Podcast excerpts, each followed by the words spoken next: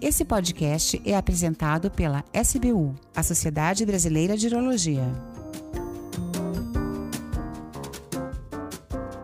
Bem-vindos a mais um programa da Rádio SBU. Eu sou Alfredo Canalini, membro titular da Sociedade Brasileira de Urologia. O aumento da expectativa de vida é uma realidade. A previsão é que em 2025 22,9% da população brasileira será composta por idosos. Isso traz novos desafios. A diminuição da capacidade cognitiva é um dos maiores problemas que pode se enfrentar no processo de envelhecimento. Prejudica a memória, acaba com a capacidade de decisão, dentre tantas outras perdas, inclusive afetivas. Para sabermos mais sobre esse tema, vamos conversar hoje com o Dr. Renato Veras, professor titular da Universidade do Estado do Rio de Janeiro, diretor da Universidade Aberta da Terceira Idade, a UNAT, formado pela Universidade Federal do Rio de Janeiro, tem mestrado no, no, Instituto de Medicina Social da UERJ, mestrado também em saúde coletiva na London School of Hygiene and Tropical Medicine e concluiu o doutorado na Universidade de Londres. Sua área de pesquisa é epidemiologia e doenças crônicas na terceira idade e modelos de cuidado para os idosos. Renato, bem-vindo à Rádio SBU, é um prazer poder entrevistar você mais uma vez. Prazer é todo meu, Canalina. É ótimo estar com os amigos, né, discutindo temas tão relevantes. Né? O Brasil envelhece e a questão da cognição é muito importante. Renato, desde a diminuição da memória até os estados mais graves, como a doença de Alzheimer, como se classificam os problemas cognitivos do envelhecimento? Existe alguma classificação, alguma graduação de gravidade? Como é que se faz isso? Olha, essa é uma área né, que nós ainda estamos patinando. Né? A medicina, em relação à, à cognição, ainda está com aqueles estudos ainda bem iniciais, bem precários de vez em quando aparece um novo fármaco, mas depois, com os estudos se aprofundam, vê que o funcionamento não é tão bom como se espera. Né? Ah, na verdade, né, é, é a separação clássica, né? é aquela coisa da, da, da, da, perda da cognição no estado inicial, mediano ou no estado avançado. Ou seja, aquela divisão por três, assim, muito óbvia, né? pelo fato de que o grande fator de risco é a própria idade. Né? A partir dos 75 anos, né, você começa a ter uma prevalência já bem mais robusta. Mas você tem casos aos 55, 60, 65 anos, mas a partir dos 75 anos é que é, ela aparece com todo vigor. A grande questão com esse processo de envelhecimento populacional, até 20, 30 anos atrás, ninguém passava dos 60, né? era a idade é, é, é, máxima. Hoje não, chegar aos 80, 90, 100, está quase que virando uma norma, né? E aí as pessoas, de uma forma equivocada, dizem que está uma explosão da, da, da, da, doença cognitiva, no Alzheimer e, e, e, problemas correlatos. A questão não é essa, não. As pessoas é que não tinham idade para ter essas doenças. Elas morriam antes da, da, da doença ser acometida. Uhum. Então, o que nós percebemos, e depois nós podemos falar um pouquinho, que durante o processo né, da, da, da, longevidade, do envelhecimento, as doenças que nós temos são doenças relativamente conhecidas, hipertensão, DPOC, é diabetes, perda é, visual, auditiva, etc, etc. Porque são doenças que a medicina conhece muito bem e domina com uma certa facilidade. Agora, esse campo da cognição, aí é o grande transtorno, porque tem repercussões sociais, tem repercussões financeiras, a desorganização desse núcleo né, de apoio que acha que não, eu vou proteger minha, minha tia querida, a minha mãe. E as pessoas às vezes fazem um cálculo que essa proteção que diz que vai ser dada, né, é, as pessoas pensam que em três meses, seis meses, depois passa para um ano, e tem casos de você ficar com perdas cognitivas por 15, 20 anos, né? Muito custo, muito dinheiro, né? E, e, e a certeza, e isso é que é muito difícil da sociedade lidar. Você investe não para melhorar, você sabe que a cada dia que passa, a, a, a probabilidade é de piora. Então, você investir para alguma coisa que você tem absoluta certeza que não vai dar certo, dizer, certo no sentido de, de melhoria, né? é muito frustrante e é, hoje em dia, dentro da geriatria, um, um, um fato, né? uma doença muito complexa, né? porque, novamente, porque ela não pega apenas a questão da saúde, a questão médica, ela pega a questão financeira, social, econômica, ou seja, é, é um transtorno para a sociedade e para as famílias. E é, você já falou que o envelhecimento já é o fator de risco para para o desenvolvimento desses estados demenciais. Mas existem outros fatores que possam a, acentuar ou acelerar o processo da demência? É, é, a questão é, é, hereditária né, é, é uma, da, dos, uma das da, da, das possibilidades. Sempre eu falo possibilidade porque nós não temos ainda né, estudos mais robustos. Agora, fala em hipertensão, diabetes, obesidade, abuso de álcool, ou seja, aqueles fatores de risco né, que servem para tudo, né, inclusive até para o, o processo demencial. Na verdade, né, o grande fator mesmo é quando você, a partir dos 60, 65 anos, você começa a entrar num processo de esquecimento. Esquecimento, a partir de um determinado momento da vida, é normal, é esperado isso, não é que seja normal, é esperado. Agora, se essas perdas se acentuam, certamente aos 75 anos você vai ter isso de uma forma mais evidente. E algumas pessoas ficam nesse estágio, né, estágio leve, a grande maioria, aliás. Agora, alguns passam por um estágio mais intermediário ou passa para aquela situação que a pessoa né, tem que ficar amparado, né, paparicado o tempo todo para dar banho, alimentação, e aí é muito difícil. o sofrimento né, das famílias, eu sempre friso, e na UNAT nós discutimos muito isso, porque é, é é, é um, o problema não é só para doentes, é para todo o seu grupo social.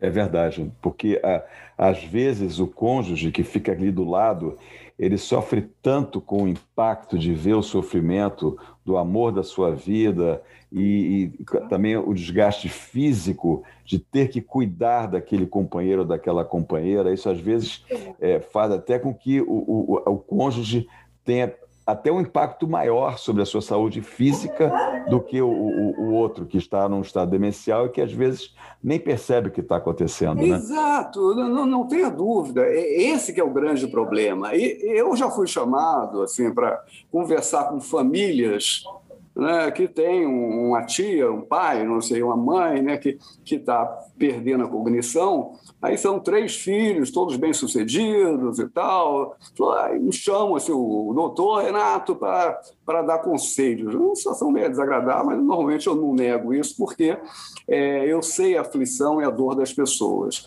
E aquela história, ah, olha, nós vamos fazer aqui, juntar um dinheiro, sabe? Eu dou é, tanto por mês, outro tanto por mês. Será que, que, que é que precisa? Eu não, um, é, contrata um cuidador e tal. Ou seja, faz aquela organização inicial.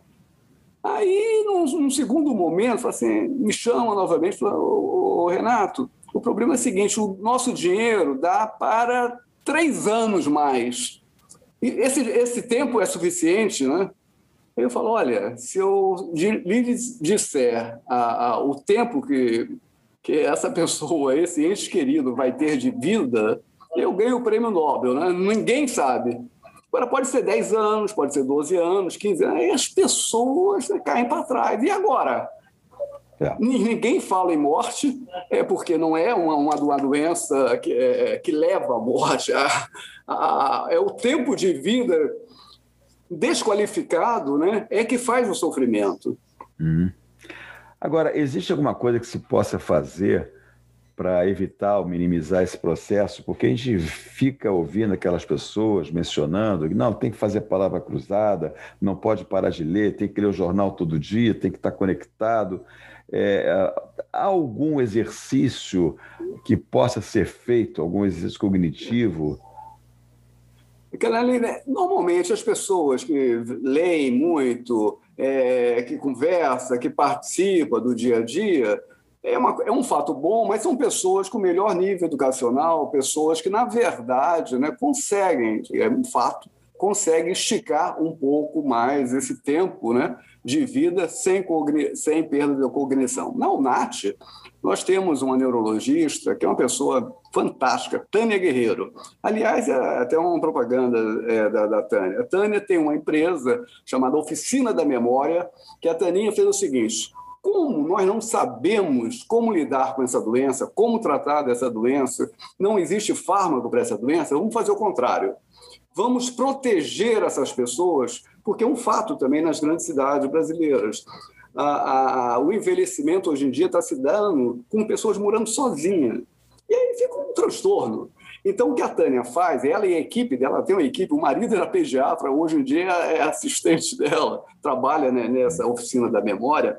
É, ela, o que ela faz é, é, é fazer aulas para a família e para esse idoso que está no processo de perda, de como se organizar o dia.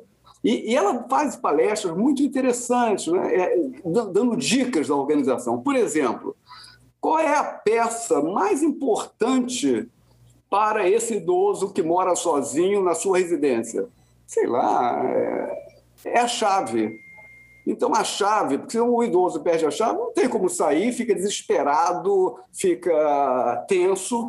Então, a chave é ter uma chave na casa do filho que mora na cidade, em tal lugar. Uma chave colocada na, perto da porta, numa caixinha. Aí ela faz, é, vê pessoal de design, fazer uma caixinha bonitinha para botar a chave. A outra chave na porta. Então, não há problema mais com a chave. E ela vai assim ponto a ponto, no banheiro. O que é que tem que fazer para, para, o, entrar no banho? Não pode cair, porque se cair, vai ser um transtorno sem fim. E, e, essa organização funciona muito bem Agora, é, nós temos colegas né, que ficam um pouco zangados, né, que diz que a Taninha ela faz tudo menos medicina. Eu discordo, ela faz, sabe, uma medicina heterodoxa, digamos, né? É, ela pega pelo contrário, já que nós não estamos conseguindo resolver o problema, não, não por incompetência da gente, sim por evolução tecnológica e tal, nós não chegamos lá ainda na neurologia, né, para é, amenizar, aplacar é, essa essa questão da, da, perda cognitiva. Então, esses arranjos são muito interessantes.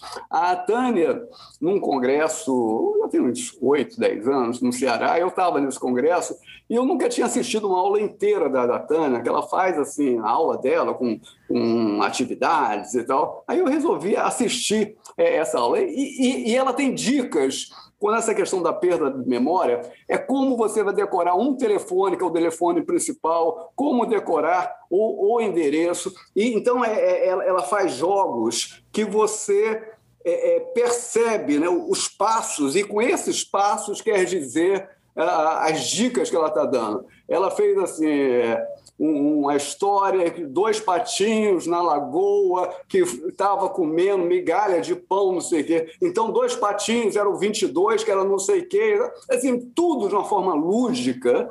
Os idosos gostam muito e os idosos também eles começam a brincar um pouco né, com um processo que eles sabem que está vindo. Isso é interessante, quer dizer, ameniza aquela dor. Você é é, é, é, é, se sente mais protegido, apesar de você saber que pouco a pouco você está perdendo a cognição. Agora, esse é um processo lento né? e, de, e varia de pessoa para pessoa. Essa perda da memória, né? problema de usar a linguagem, você começa a já não ter mais sinônimos, sabe? As palavras é, vêm de uma forma mais difícil, a personalidade da pessoa, né? Você fica uma pessoa mais agressiva, mais raivosa, desorientação, né? o, o idoso, ele onde eu estou, não sei o que, esquece coisas. Então, esse processo inicial, né, que começa a dar dicas e normalmente é um processo crescente. Alguns crescem de uma forma mais lenta, mas vai crescer. Agora, Renato, você já falou aí dos primeiros sintomas, mas vamos lá, o paciente que já está tendo déficit cognitivo, ele consegue perceber isso nele ou é a família que percebe? Porque se a pessoa mora sozinha, é, ela vai até ter os sofrimentos de não encontrar a chave, etc., mas ela, ela tem alguma dica que ela possa é, é, ter para si própria, dizer assim, olha, eu estou precisando começar a procurar uma oficina da memória, por exemplo? Na verdade, o, idoso ele só percebe a partir de um estágio já um pouco mais avançado. Não, eu estou cansado hoje, não dormi direito, esqueci. Primeiro, as, as, pessoas acham que o esquecimento é o cansaço. É, agora, só que isso vai num crescente, é mais ou menos com a questão da perda auditiva sabe? Você começa a perder a perda, a é, dificuldade de ouvir, as pessoas começam a lembrar, peraí, você não está ouvindo e tal, até que se constitui né, um, um cesto de, de informações que aí você, digamos, assume que está com um processo de cognição é, avançando, porque é lento. Uh, e algumas pessoas né, são mais lentas que, que, que, as outras. Não, Nath, nós temos muitas senhoras, muitas senhoras, mas senhoras em particular, que está assim, né? A gente está acompanhando essas perdas cognitivas, você tem instrumentos epidemiológicos de avaliação, que você vê as perdas caminhando, mas é, é coisa de 10 anos, 12 anos, é um processo longo. E quando você começa né, a perda da cognição mais tarde, normalmente você acaba finalizando a vida, chegando ao fim antes né, é, é da evolução maior, né, onde você precisa de, de alguém do seu lado, um apoio para tudo. Ah, algumas pessoas né, chegam nesse estado, outras não, da mesma idade, às vezes da mesma família, apesar do fator genético, né, que tem uma boa influência, mas é, é, é, nem sempre é, dá em todo, acontece em todo mundo. O, o, o comportamento né, perturbador, inapropriado, é, esquecer de fazer tarefas diárias, né, é outro também sintoma, só que não é um sintoma. Né? Isso é Alzheimer, não dá para falar, porque são, sabe, são pequenos é, traços né,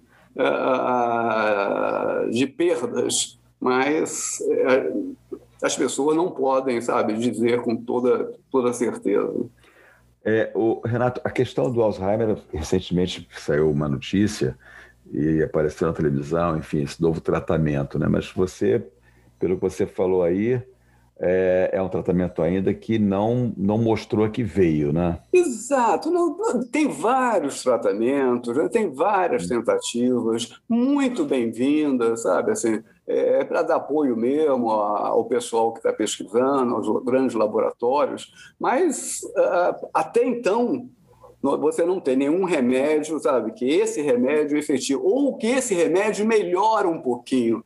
Pode, às vezes, né, fazer algum tipo de efeito, mas o, o, os efeitos colaterais também é, são pouco estudados. No momento, né, ainda estamos engateando, infelizmente, ainda estamos engateando. Eu diria que na área da geriatria, na área do envelhecimento, é, é, o nosso grande problema hoje em dia. Porque, como é uma doença né, que ela é marcada pela faixa etária, e como todo mundo está envelhecendo, é por isso que nós estamos com uma prevalência tão alta né, de perdas cognitivas, né, devido à idade, devido à conquista, que é viver mais, e você está pagando um peso né, de uma doença que é, é, é ela se expressa né, nessa faixa etária. Exatamente, é o, é o preço da vida longeva que a gente às vezes tem que, tem que pagar. E como você já falou aí, o importante é você ter os hábitos saudáveis. Uh, você mencionou aí a questão da obesidade, uma questão de, uma questão de, de, de alimentação também, e a questão de você manter uma atividade intelectual. E quando você falou da conversa, Renato, é que eu vejo o seguinte, né, como é importante as pessoas conversarem. Então, como é que é importante a família trabalhar em torno desse idoso, né?